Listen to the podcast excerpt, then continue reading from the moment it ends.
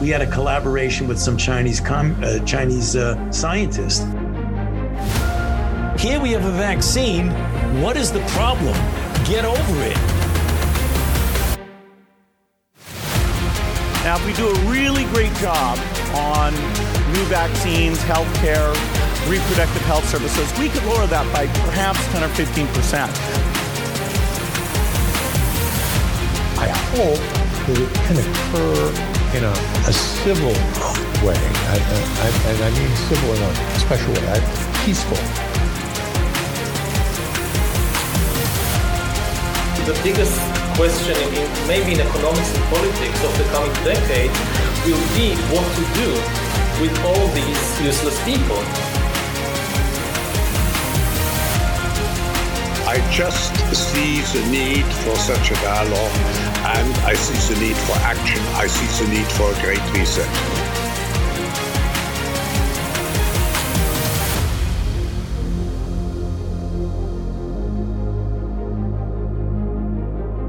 We are 1,048 days into 14 days to flatten the curve.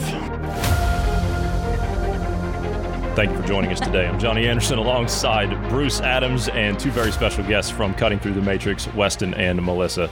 Weston, Melissa, we'll start with the two of you today. How are you today? Very well, thank you. Doing good. Fantastic. I'm glad to hear it. Bruce, how are you today? Have you calmed down from yesterday, from that horrible bout with that criminal, excuse me, the insurance adjuster that you had to deal with? Hmm.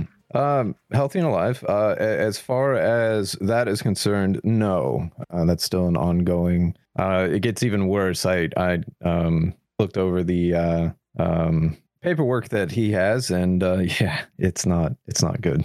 It's I, not I, I was not. I was no, no. It's definitely going to have to take some revisions, and um, yeah, I'm hopeful that you will get it all sorted out in the end. And to that end, I suppose today, usually the, the day that you guys are on, we talk about uh, the great work that you do over at cuttingthroughthematrix.com uh, and the life collected works of the late, great Alan Watt. Uh, and before we get into some of these subjects today, I think uh, one of the main subjects we're going to talk about, we're going to talk about some COVID stuff. And I wanted, because of the, w- the conversation we were having in, in prep, I want to talk about state sponsored subversion, terrorism, or, or whatever. I mean, I suppose we could go that way with it. But, you know, the- Extremism. yeah, extremism, the, the January 6th thing, and, and they foiled another coup attempt here today, and we can talk about the past issues and things like that. But uh, before we do that, uh, tell us about some of the updates and some of the work that you guys have been doing over at your website. Well, the most exciting thing or the newest thing is that I started a new podcast last Thursday, the 19th, and I entitled it Real History with Melissa. It's going to be oral histories, it'll have a kind of a loose format. The first one, uh, I gave it the sub, the secondary title of Cross Country. And I was telling some stories about my family and a trip I had recently made and observations I had on that trip.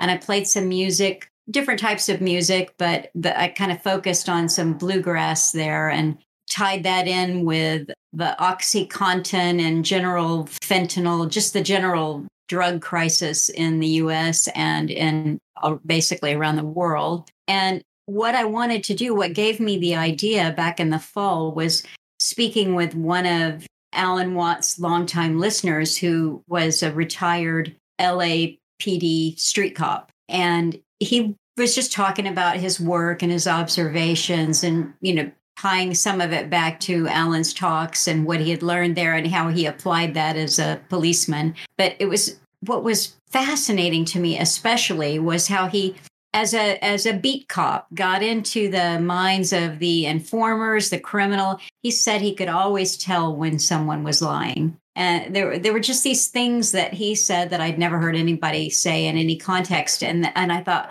I should be recording this because it's fascinating and I'd like to listen to it again. And I bet other people would like to listen to it. And then I had a conversation with another um, a, friend of Alan's and uh, also a longtime listener, a German woman, and she's been living in Canada for years, but she was born not too long after World War II. And her she was born in East Germany, and then the family moved to West Germany. And it was fraught with, you know, they had to do it. The father took out two of the children Uh, they the family was separated for I think maybe even two years before the mother got there with the other two children. So it it there was an intensity to the story, and then also her observations about as a child not knowing what the word re-education was or the concept or having ever heard of it, but looking back now as as an adult, understanding that that was what she was going through as a as a child and a student. So after tossing the idea around in my head for a few months, I thought, well,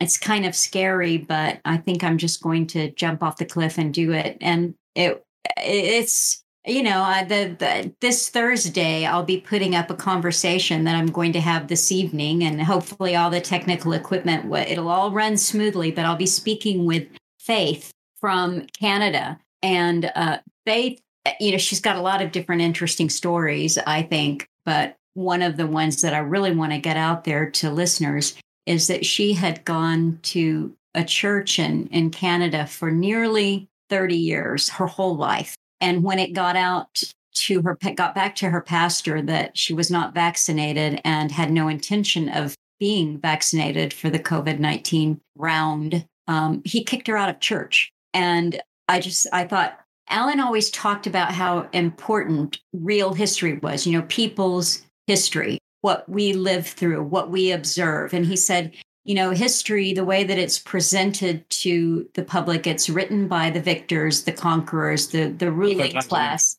Even before it happened. Yep. And he said, it, it's so important Sorry. that your histories be passed along orally that you know small communities families often it's the matriarch who keeps track of uh, what you know their own family history and i just happened to live around the corner from my 93 year old aunt and while i was recording my piece i thought of a story that she told me i just picked up the phone and held up her talking into the mic for a minute or two about some family history but i think that I don't know. I as I was talking on the first podcast, I said maybe this is my little time capsule and and I think that's what it is. I think that our stories are what matter. And so that's the concept. Well, I have to say, um, I'm looking forward to listening to it. I wasn't sure that it was up, but uh, I'm I'm glad that it's up, and I'm going to go give it a listen. I will be subscribing. You say it's available on Spotify? Yes. Yes. it, it is. Yes. Okay. And what's the name of it? Weston.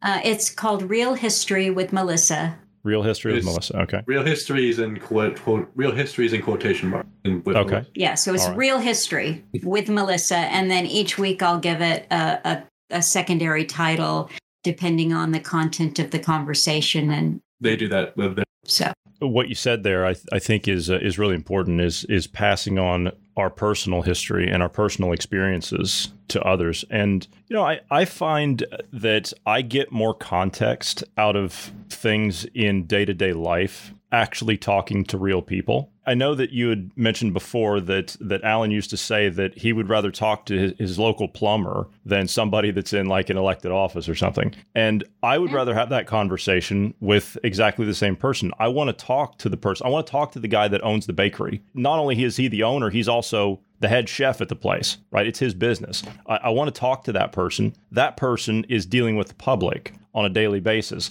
That person sees the world for what it is, not someone that's stuck in an ivory tower somewhere that's disconnected from reality, like we talked about yesterday. I, I want to have a, a conversation. I mean, a real conversation. And do you know how hard it is to have a real conversation with somebody? It's very difficult. I, I was sitting down and I was talking to someone who is somebody that deals with the public on a daily basis. Okay, they're not in politics. I'll just leave it at that. Um, I'm not sure the person would be, you know, okay with me mentioning what they do and, and who they are. So I'll just leave it at, at that. And whenever we sit down and have a conversation, it's like an hour passes and we don't even notice it because we just start mm-hmm. talking about things as in like relevant things like um, and it starts with one thing like what do you think about a central bank digital currency? Or you know what do you think about um, this uh, this electric car stuff? What, what, do you think about that stuff? What do you think about this climate change stuff? And it, it just it turns into uh, you know an entire conversation. And you can't have that with other people. They just kind of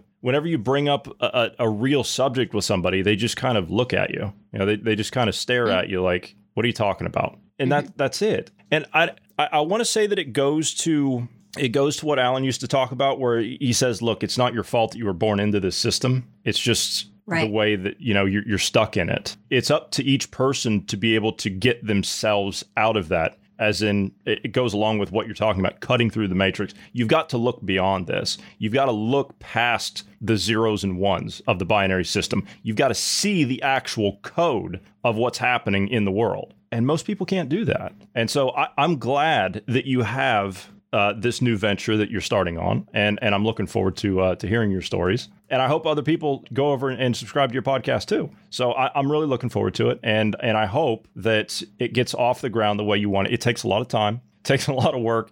I can tell you that where we started with this one and where we are now is 180 degrees in the opposite direction of where we thought we were going to be. So it takes a lot of time um, and and I know that uh, you know it's like the dedication that you guys have over there and the dedication that the two of you have you're going to do great at it so I hope that it's a success for you Oh, thank you. Thanks. I'm I am looking forward to it. it it's so far it's been fun. Um, another thing too is there, and I'll have a conversation with this woman, but she has done the very heavy lifting and most of the transcribing of Alan Watt's talks and shows that he did, like on RBN, and she's been at this for 16 years. She has transcribed his talks and she just wrapped it up.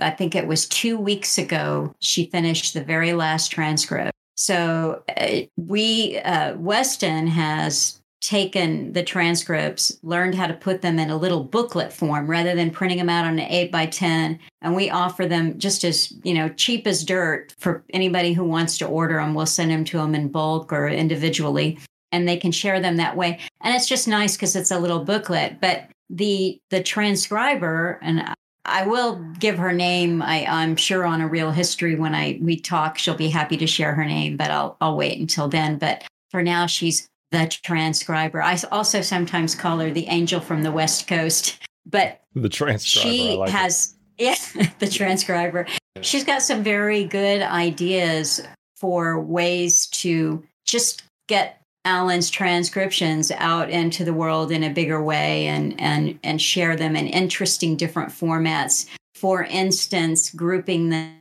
by subject matter you know instead of putting them necessarily in chronological order. If you want to find out what and you know he was all over the map. He could put in 40 different topics, cover them in depth in a 45 minute uh, show. And you never felt that you were being rushed or he was just talking, you know, rapid fire, anything like that. But she will do this work of kind of cross referencing them. So if you want to find out what he said about the greening agenda or sustainability, um, here is a little collection of transcripts that you can get on that topic. So there are a lot of little ideas that we have for just making sure that people have the opportunity to find him in new ways, not just the fact that you can find a talk of his pretty much anywhere uploaded, but ways in which it's compiled so that people say, yes, this this helps me understand exactly what's going on today. And I would encourage people as well to get as much in actual hard copies as you can because as you hear from these people down in uh, down in Davos, Switzerland, the internet's not always going to be there. And what internet That's is right. there, you know, it's uh, it, it's entirely possible that well, it's not entirely possible. They're actually doing it. They'll change the text in the actual That's right. digital document. So I I always recommend to people to get hard copies of whatever literature or whatever uh, subjects that you want to study. I, and I, I give Weston the credit for helping me physically get this done, although I have certainly stapled my share of transcript booklets. But again, this was the idea of the transcriber.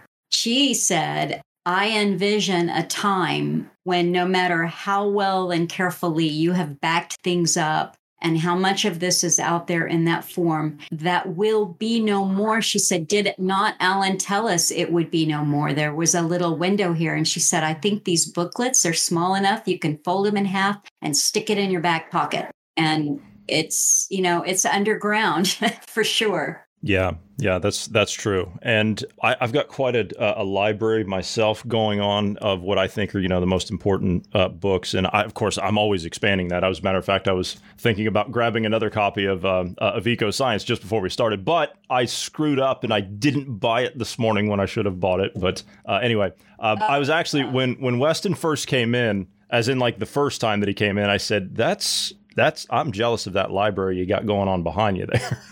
I'm I'm jealous of that. That looks like uh, I could keep myself busy for quite some time. Uh, hard copies, absolutely. So yes, I, I've always recommended to people to, to have hard copies of things. Absolutely. You mentioned uh, the the COVID thing, and and I I would like uh, to get into some of that. Uh, this this lady that you talked about that got thrown out of her church after 30 years because she wasn't vaccinated. I had uh, a similar story that I was explaining to you. Uh, they didn't get thrown out per se, but they were approached by people in their church right in the middle of the whole vaccine rollout, and they were asking them, "Hey, you know, did you go and get COVID vaccine? Did you did you go and get uh, everybody in the family vaccinated?" And they said, "No. Why would we do that?" And they just looked at them and said, "Well, we'll pray for you," and then walked away. And it's like, how can a group of people that are religiously focused, how can you be turned around so much in this entire agenda. How is that even possible? You're supposed well, to be skeptical of everything. The, you can find the answer to that one in the good book because it said there will come a time when good will be called evil and evil good. Yes, that's true. And that's, that's true. but I don't are. expect the,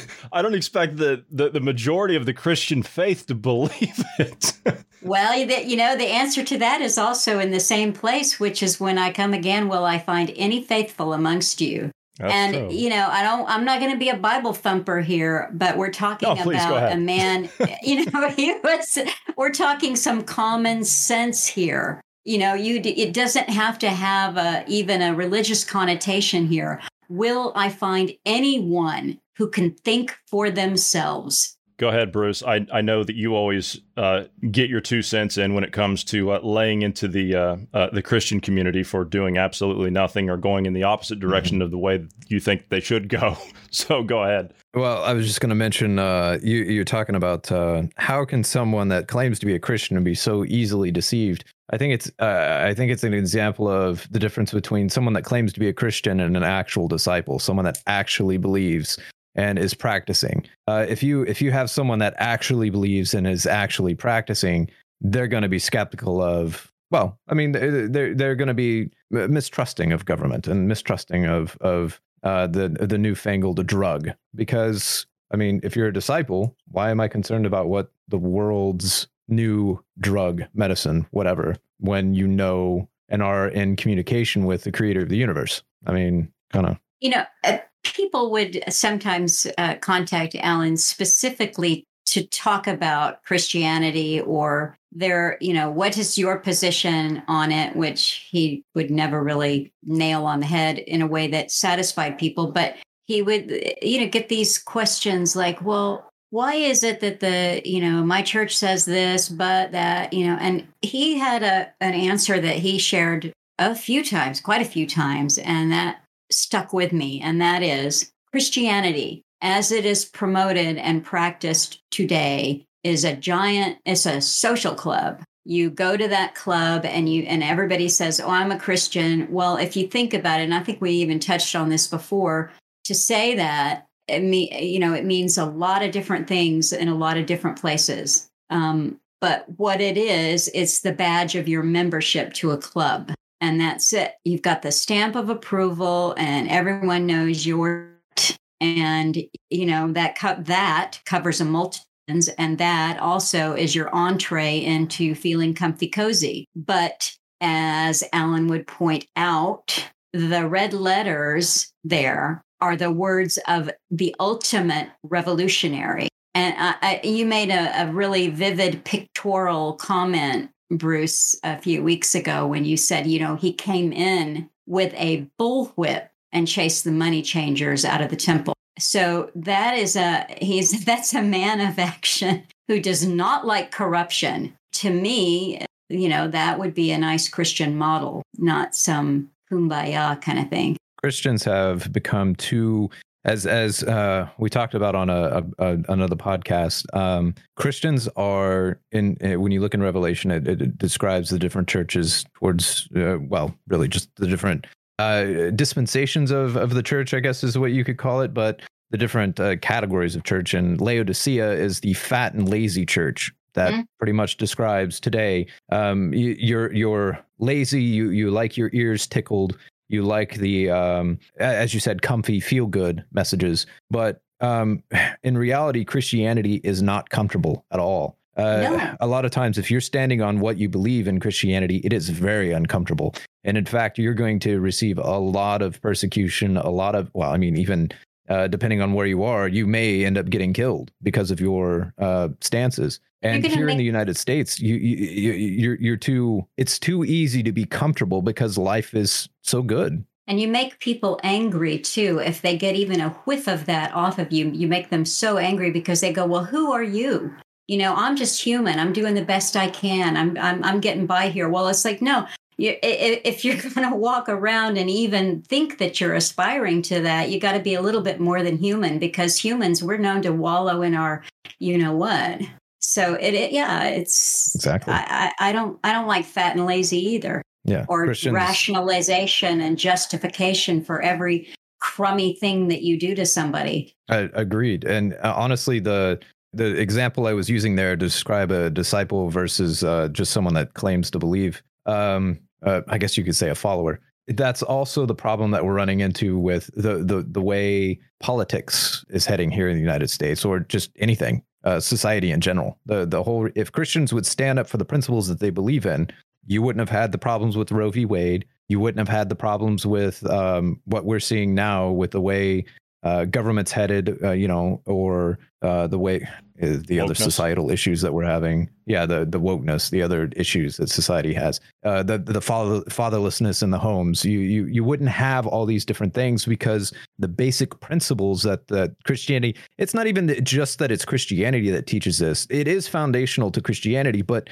these are universal truths that even if you took the religion out, you know, uh, having a father in the home, research shows that's a big deal. And Mhm. you know that that that's if we would stick to those fundamental things, it would have society would not have collapsed so quickly, so easily. Yeah, and, and you- you know, you touched on something else there too, Bruce, when you talked about discipleship. Because if you actually read what he- Jesus was saying to his disciples, this was tough love in the extreme. You are to actually uh, rebuke one another. If you read Paul, I mean, he's really calling them out for their uh, their very very bad habits you know I, the the so-called member of the church is sleeping with the you know so and so's wife and that's been going on for thousands of years but we're at a point now where there's not there's barely even lip service to the founder's message it is just new age all the way and it's a transactional relationship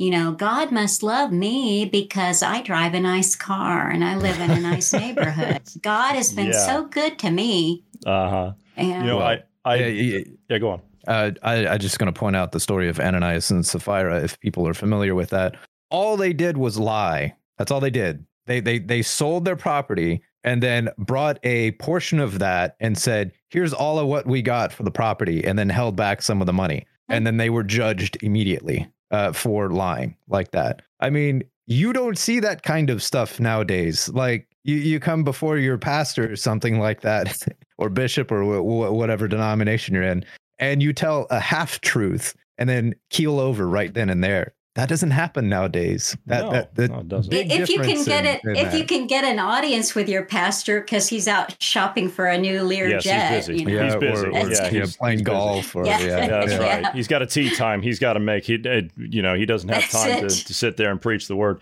You know, I I'd mentioned that a couple of weeks ago uh, when we were talking about. Uh, we had one of our theological discussions on a podcast, which actually doesn't happen that often. So I'm I, I welcome the fact that it's here. Uh, but I I left the church when I was uh, about 18 years old.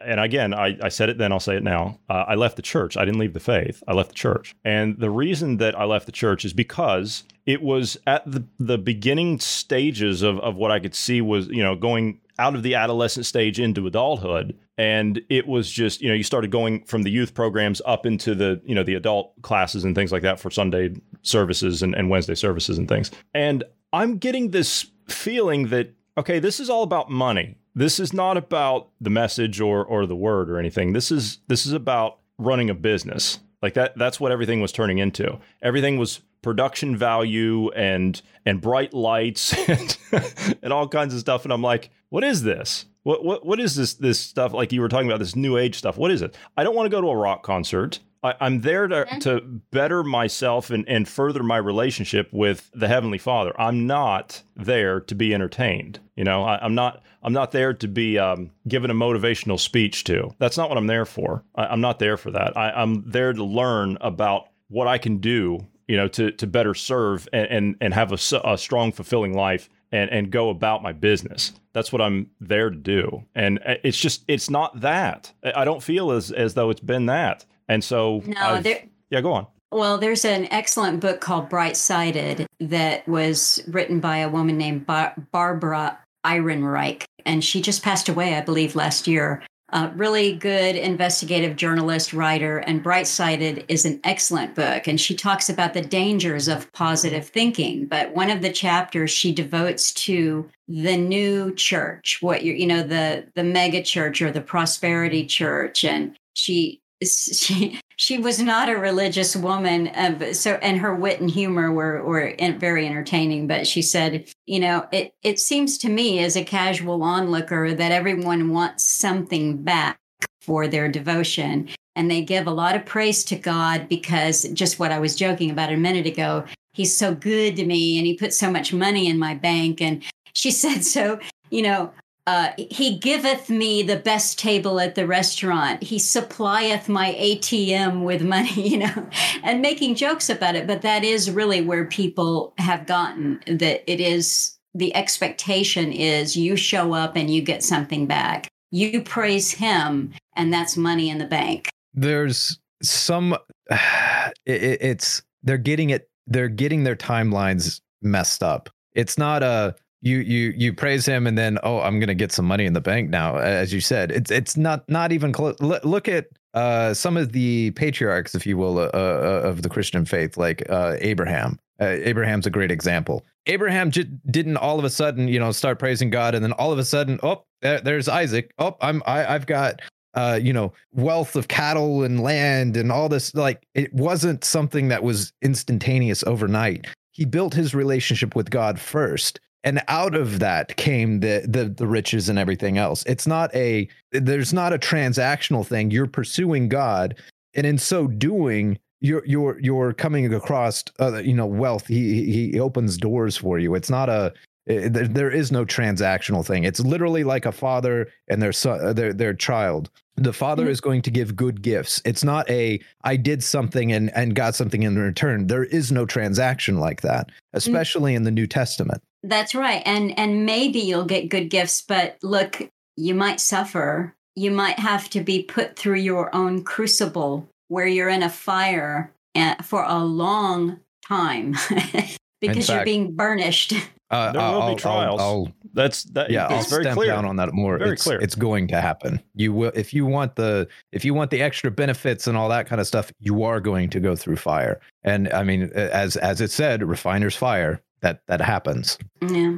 Well, I, I rem, you know, Alan told me once he was invited to to go to a, a church, and he went a few times up somewhere in the Toronto area, and I think he, you know, gave them some special music on his guitar a few times. But his very first impression of the church was the young miniskirt wearing women who were like, ah, fresh meat, look, look. And it just he you know what he what he was saying to me is that all of the problems of the world are right there every single one of them the greed the lust the you name it it's all there it's not a special little place a little haven of you know good and and and high moral standards it's the world and he said there was a the preacher there he liked quite a bit because he was just giving it to him you guys you know your sh- your skirts are too short and i can see what's going on you know every week we can well he lasted about a minute you know but seriously they had him out of there in, in less oh, than a I'm year sure. Yeah. Nobody likes to be reprimanded. Well, all right, Bruce, you want to comment on that before before we make the comparison into the churches where we are now? Yeah, that's actually the Bible actually says that he, uh, I believe the phrase is chastens his children, or or basically he he disciplines his kids. Uh, Mhm. So if you claim to be one of his, you're going to get discipline. Um, that's just the way it is. So, and I, I also want to point out those those Christians that say, "Oh, God's good to me," you know, I got money in the bank and all that kind of stuff. It also says that it rains on the just and the unjust. Keep in mind that Mhm. rain, when they're talking here, they're talking to an agrarian society. Rain is a blessing. It happens to those that believe and do not believe. It, it Yeah. I mean, so yeah, don't don't get all don't attach your belief to the outcome. Either you believe or you don't. The outcome is like that's temporal. You know, it's going to change. It's going to, you know, you're going to have ups and downs just as everybody else does have up and ups and downs. It's Mhm. where do you put your faith? Where do you root yourself? Where is your belief? And you can take those those are standards that you should look at even if you're not religious. Find what your beliefs are, your root is and you stand on that. And then when you've done everything you can to stand on that, continue to stand on that. If you believe this is the right thing to do, you stand on that. You know, it's as the other, uh, you know, we, we use the phrase a, a hill to die on. If you have those kind of principles, stand on it. You know, don't don't let people sway you of that unless there's, you know, you want to be open to like facts and information, like literally. But anyway, I know you said, Bruce, um, something about disciples, and here to tell us about disciples is the governor of the state of New York speaking in a church, which we've Oh this no, I know this one. I know this one. about how she needs disciples. I prayed a Yeah, lot to God yeah. during this time. And you know what? God did answer our prayers. He made the smartest men and women, the scientists, the doctors, the researchers. He made them come up with a vaccine. That is from God to us. And we must say, Thank you, God. Thank you. And I wear my vaccinated necklace all the time to say, I'm vaccinated. All of you. Yes, I know you're vaccinated. You're the smart ones, but you know there's people out there who aren't listening to God and what God wants. You know this. You know who they are. I need you to be my apostles. I need you to go out and talk about it and say, we owe this to each other. We love each other. Jesus taught us to love one another. And how do you show that love? But to care about each other enough to say, please get vaccinated because I love you. I want you to live. I want our kids to be safe when they're in schools. I want you to be safe when you go to a doctor's office or to a hospital and are treated by somebody. You don't want to get the virus from them. You're already sick or you wouldn't be there. We have to solve this, my friends. I need every one of you. I need you to let them know that this is how we can get, fight, fight this pandemic, come back to normal, and then start talking about the real issues that we have to. Fighting systemic racial injustice, which exists today. And if there's a denier, I will take you on any day because I've seen it. I know it exists. And we are not going to have a blind eye to this ever again any longer under my. Yeah. Okay. All right. I, yeah. So th- this is where we are with with these mega churches now. That's where she was, Uh-huh. by the way. She was speaking in Yeah. one of those mega churches. But this this is Yeah. where we are. This is what we've Yeah. turned religion into, and it's it's Absolutely. Uh, I've it's heard quite terrible. a few of those. It's disgusting. well, she's right though. God did hand down the vaccine to you. You just gotta which which capital edition is God? because we we are still in a pagan society. You can have idols and Yep. worship at you know at the feet of many gods. There's many out there, uh, yourself included. Uh, so it just depends on who you're worshiping. So yes, she is right. Technically, it was God that handed down the God of the pharmaceutical pharmaceutical industry. Yeah, I don't, I don't want to wish anyone ill will, but as she was holding her necklace and saying her this was vaccinated her- necklace that was 14 karat gold. her, I might add. vaccinated, yeah. Oh, was it? It well, I was was. just thinking. I hope, I hope that's not the crucifix you die on, honey, because you know that's They're not taking these because things. there's a lot of yeah. fallout. They're not. They're not taking these things. I I was No. looking at a. Uh, uh, we played a video last week of it was an Australian pilot, and he said that the uh, pilots and crew across the Western world are being bombarded by the so-called elites. Uh, you know, elites. They're being bombarded by them with offers to go and work for them privately, and they're specifically requiring that they be unvaccinated to fly their I planes. heard that. Yeah, Yeah. I heard that. So You know, another uh, another story that I just saw yesterday was a doctor and his uh, office manager were arrested in Utah or indicted in Utah because they were they had destroyed government property. Did you read about that? They I did read about that. threw yeah. out the vaccine. Yeah. the plastic they- so they- I think. Yeah. Yep, they threw out vaccines and they gave saline vaccines. And what was, you know, I was reading the story, but I got down to the main point of it. They were doing this for parents who wanted their children to, To think. think, To think they were vaccinated. yeah, but not to actually have to suffer the fallout of that. So I, I was looking at, you know, the the response to that seemed to be universally, this guy's a hero. Yeah, and and the same case happened over here with a nurse. Uh, she said, you know, she she knew what was going on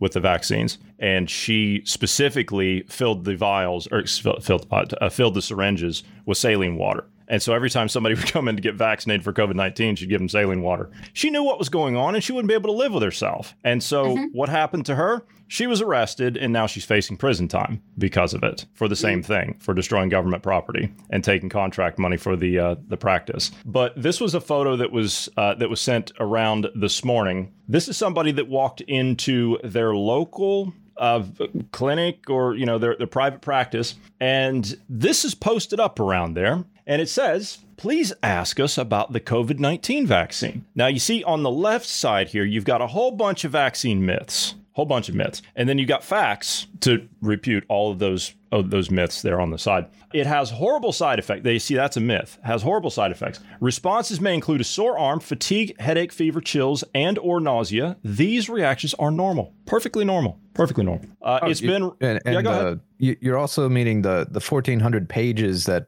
Pfizer, you know, the the, the ones that they had hidden and then they released and all those oh no you, it was yeah, you don't need to worry about those no no 1400. well we we heard from Mm-hmm. albert bourla yesterday when he was on cnbc he said our people have looked into it the cdc they've looked into it and they found no problems whatsoever That we, yeah. we've got independent investigators that are working with major scientific institutions and they found no problems so everything's fine yeah yeah okay Oh, so yeah okay, just well, sore arm okay I, I feel better about it now. Then I guess you I should. do it. You should feel better about it. Absolutely.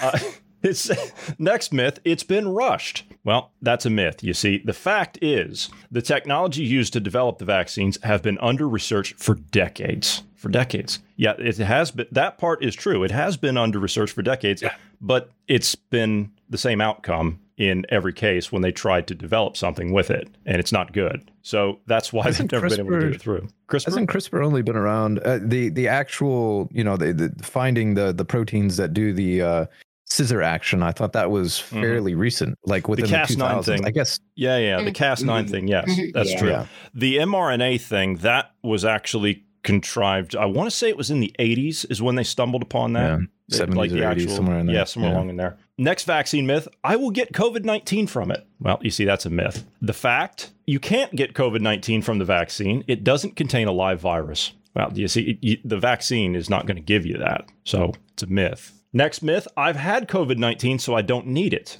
Well, the fact of that is protection after the virus may not last long. Getting the vaccine is a safer bet. I can't tell you a single medical professional that has ever said to me, you know what? You've been sick from that. You should go and get a vaccine now. Yeah. I've never heard that from any medical professional. Of course, now the science, well, the science is ever evolving, so we have to, well, we have to change you, it. you, you got to You gotta stay with with the the times. markets. Yeah. Well, that's right. You got uh, science. It works. It works so fast. You see. I've read the blogs of a, a pathologist that I, I actually grew up with, and he was very mainstream, loved the CDC. These were institutions to be respected. And he was told by the hospital in Texas, you know, eh, get the vaccine or don't work. And he's like, well, and he had no eh, suspicions. You know, he and his wife, they want to travel, go to the jazz festivals, whatever. He got the vaccine. Well, because he's a pathologist and likes to study things and see what happens, he tested his antibodies uh, like 30 days after that, and they were reduced to less than 50%. And by three months, he had zero, zero antibodies. That's when it, it completely changed the picture for him. He's talking and saying, This, you, you cannot mandate something, you cannot mandate the actual uh, therapy itself or the passport had the therapy because it doesn't work. No, and it the, the whole the whole premise behind it, and let's just rather this is uh, approved or not approved. I think that that even becomes a moot point because even if it's approved, you don't mandate this. You, you don't mandate Mhm. something Yeah. like this, no matter what it is. Mhm. You don't mandate that somebody takes Tylenol for a headache, do you? You don't mandate that. This is the same thing. No. Un- unless Well- you're unless it depends on what your motive is. I mean, because there's two Well- different motives. You could you could you could aspire a depopulation, which that's the more you know uh, conspiratorial. But then the other one is just money. I mean, just you you you had basically government say, yeah, you have to do this. At least at the local levels was saying this, and that brings in a whole ton of money to the pharmaceutical industry.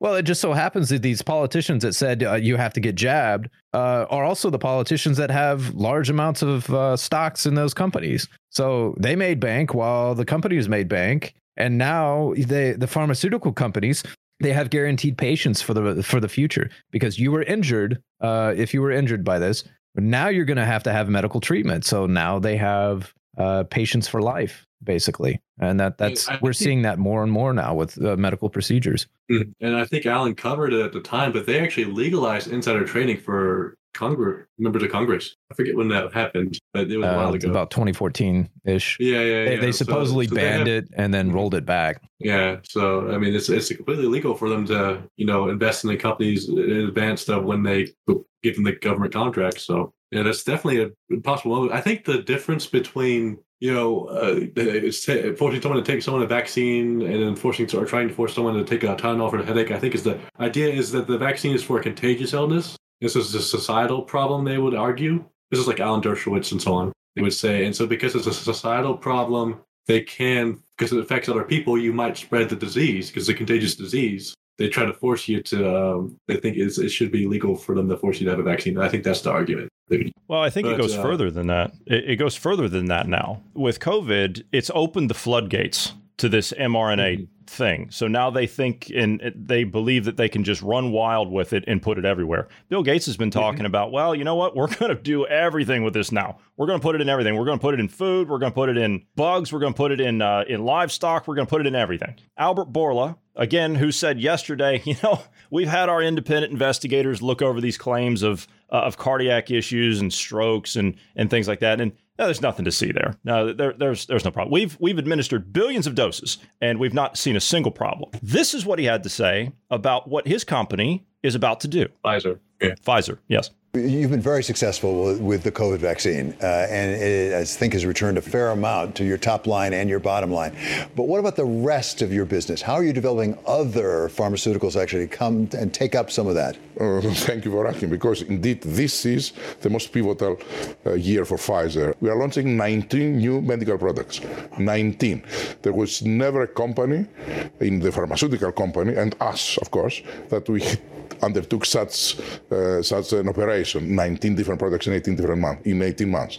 19 different products in 18 months. So in the next 18 months, we're going to be seeing 19 new products. Most of them will be based on the new mRNA technology that's being employed in the COVID vaccines. Yeah. Yeah. And then they have an mRNA one for uh they're developing mRNA vaccine type thing for cancer or something. Or is, is that is that Yes. Read- well, Yeah, they they're working on a uh, on a cancer vaccine, and it's going to be based on the same thing. And it what's what's in, incredible is I'm seeing all of these oncologists, whether they're from the U.S. or the U.K. I've seen them from from both countries, and they're saying that they're seeing a, a massive rise in all of these rare, fast acting cancers. And I know people that were perfectly healthy prior to getting a COVID jab, and all of a sudden, just out of nowhere, they were stage four terminal on something, no matter what it was. I, I know two people hmm. that had that problem. And now, hang on a minute, you have an mRNA vaccine supposedly to fix that. What makes you think that that's not what caused it in the first place? They have a jab for myocarditis and pericarditis. Yeah, that's oh right. yes, I was You're just right. getting Yeah, ready to remember say the CEO of uh, Moderna said, you know, we uh, we've got an mRNA vaccine that'll that'll fix a damaged heart muscle, and it's it's great. It's really it's it's science fiction like. So yeah, that's Well, what it's, it is. it's never-ending uh, profits for uh, the company, so they um, they're never going to stop. They're just going to keep on creating more and more products to fix more and more of the uh, the problems that the products cause, and have an endless cycle of business for them. The other, so, you know, the the idea. uh, Alan always talked about science and scientists as the new priesthood, And that is really the basis of the whole con, the whole scam is that for you know for decades we've been trained to trust these guys they know what they're doing and they care about us and you know they want to save us and they give us these shows like house which ran for a decade and a half on american television great he's show. just when I watched yeah, it, was, a great show. Yeah, no, I know. Yeah, but he's a curmudgeon. But he's oh boy, does he have a brain and he can figure out what you've got. mm-hmm. I, I just like the character that, that he played. I, I just thought that that was funny. It was it made Yeah, for good entertainment. and that's that's how they they put it across. You know, he that you're supposed to like him so that you fall in line with the idea. If you're not thinking that that oh yeah, he they just they they spent all their time trying to figure out what's wrong and how they can cure it. And you're supposed to think that you know science and, uh, and you know like scientifically you know industrially produced these products are going to be the solution like you're like just like the vaccine like is immediately when you think of a solution to covid-19 you know bill gates and so on is like you know the solution is going to be a vaccine. And uh your solution is going to be a thousand dollar pill. It's going to be rem- remdesivir. You know, that's the solution. It's never you know something that can easily be found in nature or it's never you know different in, in lifestyle choice or something. That they're really pushing these products to fix everything because uh, you, you can sell these products for thousands of dollars or really billions to a government if you go a contract for it. So yeah, that's but uh, we're the whole of society has been trained to think to look to science and to expect the solution to come, you know, from these uh, highly, you know, made, something made in a lab, you know, or some industrial plant or something. You know, that's that's where all the solutions for all our problems are going to come from. You know, it's just you know not true. I have the question of now because we, we were hearing of um, uh, I I forget which doctor was saying that um, there's studies showing that if you've had physical contact with someone that was just vaccinated within at least 90 days that you could they could have shed the spike proteins to you and you could have either gotten sick or you could have side effects um, because of that. Now they're talking about doing mRNA for every kind of vaccine rolling for uh, going forward. Um, so what is this going to do to those of us that aren't vaccinated that won't uh, touch these things with a 40 foot pole? Yet we we're in contact with someone that has been vaccinated uh, or recently vaccinated. What kind of damage is this going to do to the human populace greater and then what kind of other diseases is this going to spur? Because there's argument that some of these COVID, basically the evolution of COVID was happened too rapidly from uh, some of the, the doctors I've I've um, listened to. And they're saying that basically within that one year span, that was about five to 10 years of evolution that happened within that one year span. And there, there's arguments that say that these vaccines actually spurred that evolution uh, of the virus, that it, it, it mutated quicker because of it. Um, in other words, it only targeting a specific part of, a, of the virus with this vaccine was causing the, the virus to mutate quicker. Um, and uh, it, it it sounds pretty sound when you listen to the the doctors and talking about it, you know, and you use critical thinking. It it sounds true.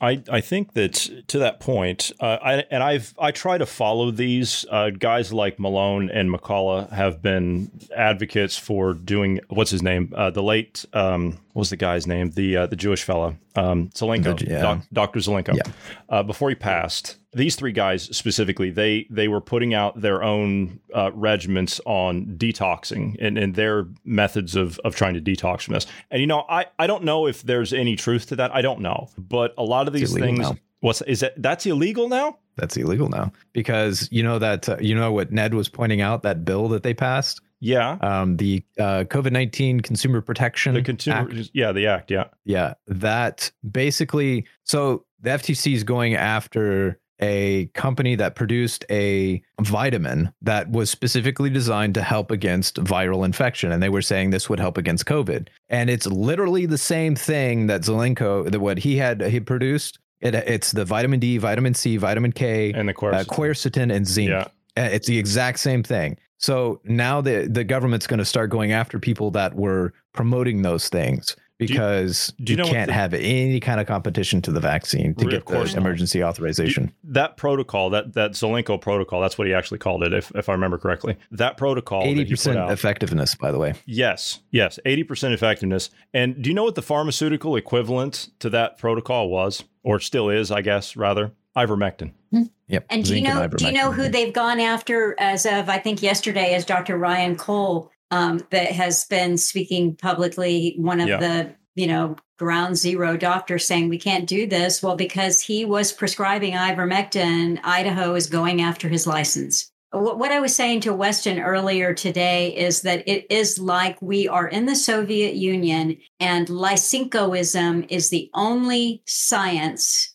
and anything out of it, we're going to end up in prison or dead, you know, because you can put a seed, trust me, you can stick a seed in a freezer and then all of a sudden it's going to grow in a cold climate. That was Lysenko. And here we are. That here we are. And this is uh, what's what's fascinating to me is the fact that they're still out there openly pushing it. This is a public release today. This is the Georgia State Governor Brian Kemp. I'm Governor Brian Kemp. And I'm First Lady of Georgia, Marty Kemp. We're joined by a very special guest today who has an important message. Hi, I'm Monica Kaufman Pearson. We, We are are all all vaccinated vaccinated against against COVID 19. Illness caused by COVID 19 affects our citizens, schools, healthcare heroes, businesses, and our state's economy. That's why we are all encouraging Georgians to learn about the benefits of being vaccinated. Let's take the politics out of it. Your decision to get vaccinated should be about your health. And on that,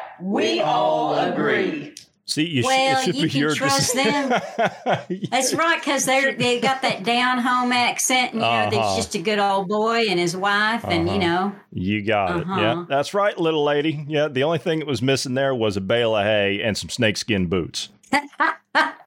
the the thing is though is I agree with the statement at the end. The vaccine is about your health, and your decision to take it or not take it is about your health. So I agree there. yeah, good point. Just not the way they mean it. They're still. I, I cannot believe they're still pushing this. And and we played a clip of uh, what's his name, Tony Blair, who was down at Davos last week, saying, "Look, we're going to have more more things in the future that happen. We're going to have more pandemics, and we're going to have more shots. And some of these, there's going to be multiple shots that are going to be mixed in with this. I see the fallout that's happening. I mean, we all see the fallout that's happening, and you're going to continue on with this." And Bruce made an interesting point yesterday. How long, and uh, maybe the two of you can weigh in on this, how long do you think that the media, and he pointed out they're being paid very well by Big Pharma, how long do you think the media is going to be able to carry the water for them? Do you think that that will go on indefinitely when the bodies start stacking higher than what they already are? Of course, it'll go on indefinitely. They'll continue with. You think the media will continue to run Of cover course, for them? because you know, I mean, who controls the camera? It just pans away from the stack of bodies.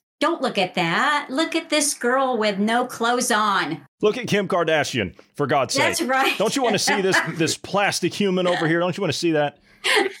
No, I mean it's. A, I'm sorry, but it, it's a self-supporting system. You know, I, you brought up uh, Tony Blair at at Davos, and it made Yeah. me think. Um, I, I, just yesterday, I was looking to see, well, what is the, you know, what happened? What do they do? What do they?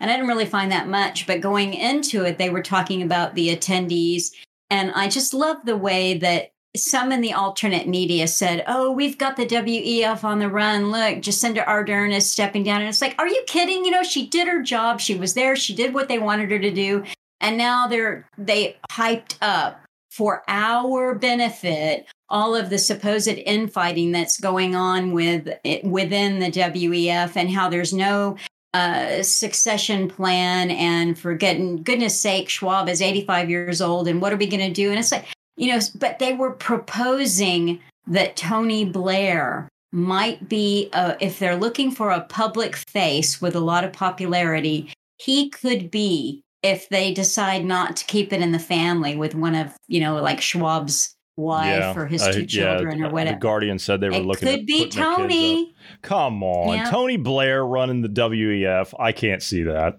oh way. no, I mean it's a total joke. But the whole thing is for us to go, oh well, maybe the Yeah, yeah. WEF is collapsing. Maybe they're, Well, you know, you have to admit, Al Gore, Al Gore on the stage down there was hilarious. You have to admit that. I mean, he the I guy didn't is just. see it. You didn't see that? Uh, you, go ahead, Weston. No, I, will I pull didn't it. see it. I'll- You've got to see this. I, it's too good to pass up. Go ahead, Weston. I, I'll I'll go and I'll pull this. Yeah, I was going to say another point I'm going to make about Jacinda Ardern stepping down is that I think Alan's brought this point up repeatedly, but like you know, he mentioned that Margaret Thatcher, I think she gave a, a speech back in the early '90s where she mentioned, you know, the the actually is when they step down, when their ex presidents are prime ministers, that's when they really get get that's actually like moving up in the world for them. Like Tony Blair Just, uh, like he has his own think tank thing now. I think his own NGO or whatever he runs, and basically they get because they're not uh, answerable to the public. They're no longer elected officials. They actually do more more influential work than they did when they were actual, you know, head of state.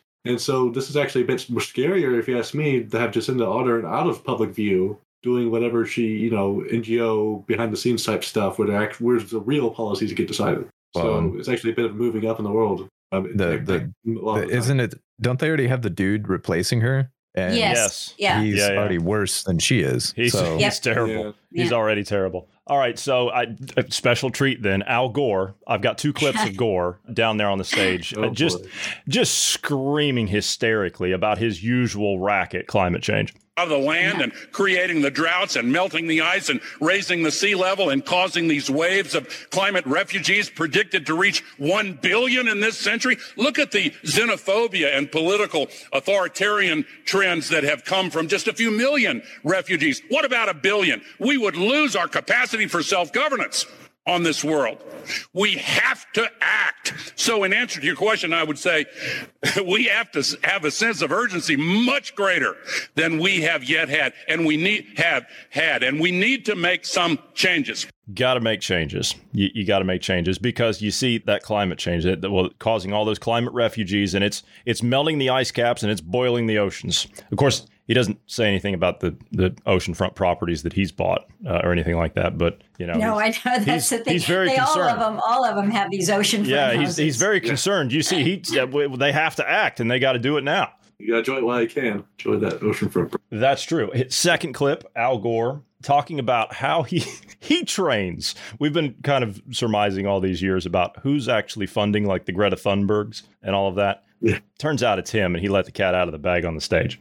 So, in answer to your question, I would say we have to have a sense of urgency much greater than we have yet had, and we need have had, and we need to make some changes. We've heard about divides at this conference between the North and South and the East and West. There's another divide, increasingly, between those who are old enough to be in positions of power and the young people of this world. Greta Thunberg was just arrested in Germany. I agree with her uh, uh, efforts to stop that uh, coal mine in Germany. Young people around the world are looking at what we're doing. They look at the World Bank and they say, oh, you've got a climate denier in charge of the World Bank. So why are you surprised that the World Bank is completely failing? to do its job. Secretary General says that. Everybody knows the World Bank is failing badly. Now we have the COP process. Okay. What do I say to these young activists that I train around the world when they come to me and they say, are you okay with putting the, the CEO of one of the largest oil companies in the world in as the president of the COP? Is that really okay? Well, it's not whether he's a nice guy or not, or whether he's intelligent. The appearance of a conflict of interest undermines confidence at a time when climate activists around the world, and I'm partly speaking for them right here on this stage, have come to the conclusion that the people in authority are Okay. All right. That's that's that's enough. Okay. So but, so a couple of things. One, yeah, please you know, if he's doing if he's doing the training, then we know why Greta's so hysterical. And two, couldn't somebody make that man a nice cup of herbal tea? Something. Uh, maybe the lady that was sitting next to him with the straw hat. Suffering. He's yeah. suffering with the angst of it all. Yeah, absolutely. I find it especially interesting that he's a screaming hysteric on that stage, and you know that nobody on that stage is challenging him over anything. So why is he screaming? What are you screaming? Who are you screaming at, Al? He's screaming for us so uh, yeah, I, I, yeah, yeah, I, I see your I see your point, uh, but it's it is so imperative that we we take the opportunity to mock these people for everything that they promote down there because this is mm-hmm. just this is ridiculous. This is like the, the whole thing is just turned into a, a freak sideshow down there. There were we have to be our own Saturday Night Live because they were co-opted yeah. years ago by the woke crew. So yeah, and that's that's terrible. I used to love the presidential stuff they did back in the '90s. I used to love mm-hmm. that stuff. There was a um, I don't even want to. I don't even want to do this, but they they had some musical performances on the stage down there, and I think the only thing missing was some incense burning and uh, maybe a campfire and maybe somebody beating a drum in the corner or something. Maybe some uh, some I, I don't know some patchouli or something somewhere. That's what it seemed like to me. It seemed like just a bunch of Bill Ayers types, you know, bunch of old hippies just hanging out down there. I um I, I'd seen enough uh, from them. And did you see I, one last clip here? Did you see that Klaus Schwab got cornered by an independent journalist? Did you see that? Mm-mm. No, you didn't see that. No, I all right. I happen to have that. This is Klaus Schwab. You know, he's he's a busy man. You see, he's he's very busy. He's got a schedule to keep. It just so happens that he got cornered by an independent journalist from Japan who just wanted to ask a simple question, just a question. That's all. This was his response. Chairman Schwab, Chairman Schwab, uh, I'm from Japan. May I ask you for? Uh, I'm from Japan, Yeah? and may I uh, ask you for a comment? No, We're on our we're on our way to the next thing. We're a bit late. Oh, I but can thank just you. walk with thank you you. and then ask oh, I questions. think we're gonna we're gonna rush actually. But thank you. Thanks very much. Uh, but uh, Which which uh, media are you with? uh, I am an independent journalist from Yeah, Japan. no, thank you very Yeah, much. yes. I have And- to ask. Thank but- you. Thanks. Thank you. No, thank you. We don't have time for you, uh, the little people, Uh-huh. the, the independent journalists. We, we don't have time for you. We only have time for, for accredited media because You- I think that- it was that.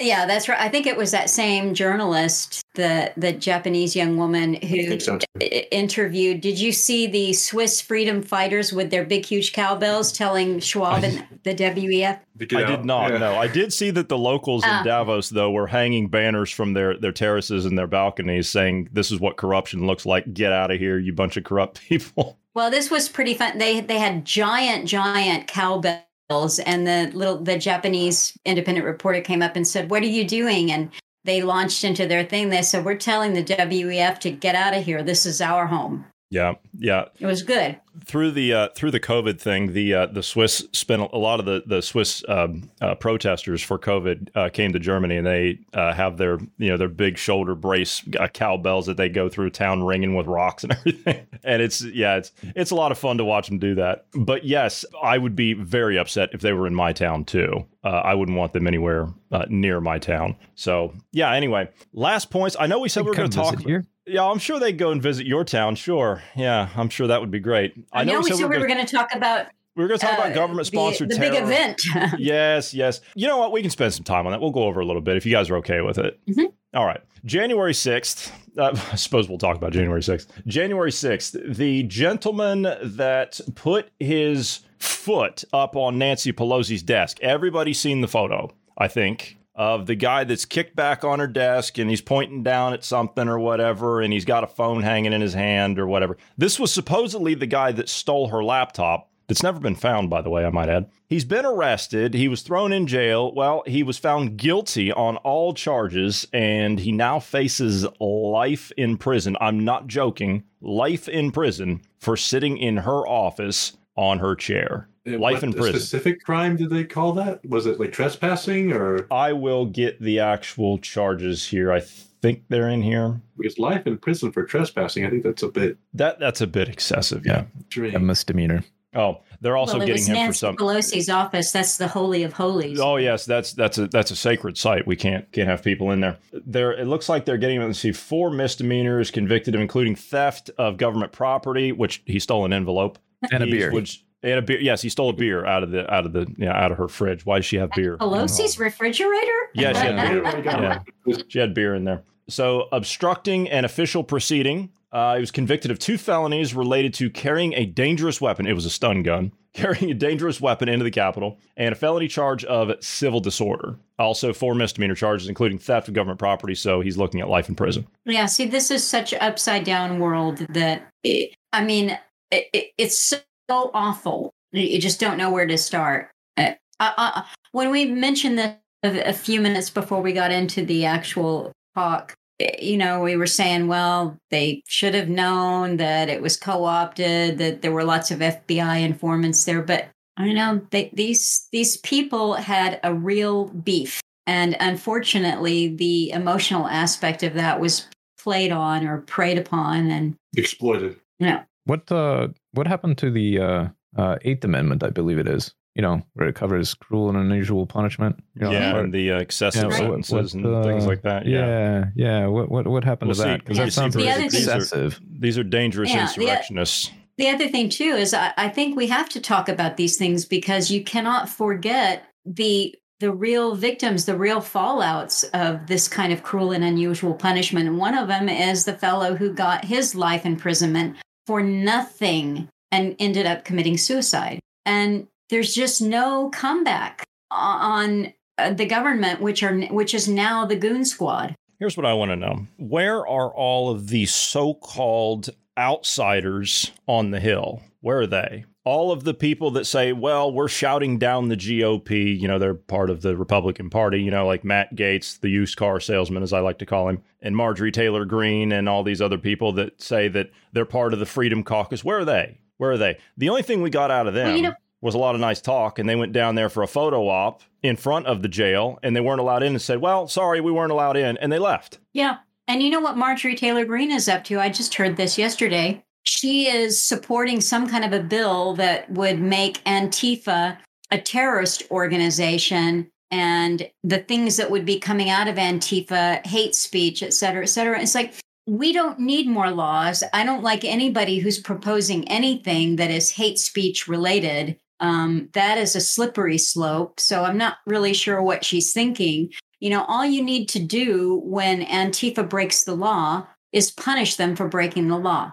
That's it. Yeah, and that's one of the points that uh, Senator Ted Cruz made when this whole deal with uh, was the federal courthouse that they tried to burn down in uh, wa- was it Portland or was it Seattle? I, I can't remember. It was one. I, I Oh, want to say it they've was done Portland. they've done it at both. Yeah, But, yeah, and they're yeah. they're getting thumped on by the police down there in Atlanta. They tried to. I, I think the story starts, uh, and I've been seeing that everywhere for the last few days. The story starts where Antifa were trying to s- uh, stop an area of wilderness or something where police wanted to build a new training center, and Antifa shot at a state trooper, injured the trooper. Another trooper shot back, killed the person that shot the trooper, and now they're trying to burn the city down. Right there. So- right. Yeah. Yeah. So I, I, I get wanting to say that they are, or wanting to say that they're a domestic terrorist organization. I get wanting to say that. But as you said, it doesn't do any good. Just enforce the laws it doesn't we do any good have. because listen we all lived through this and and we're going to be told and most people will believe it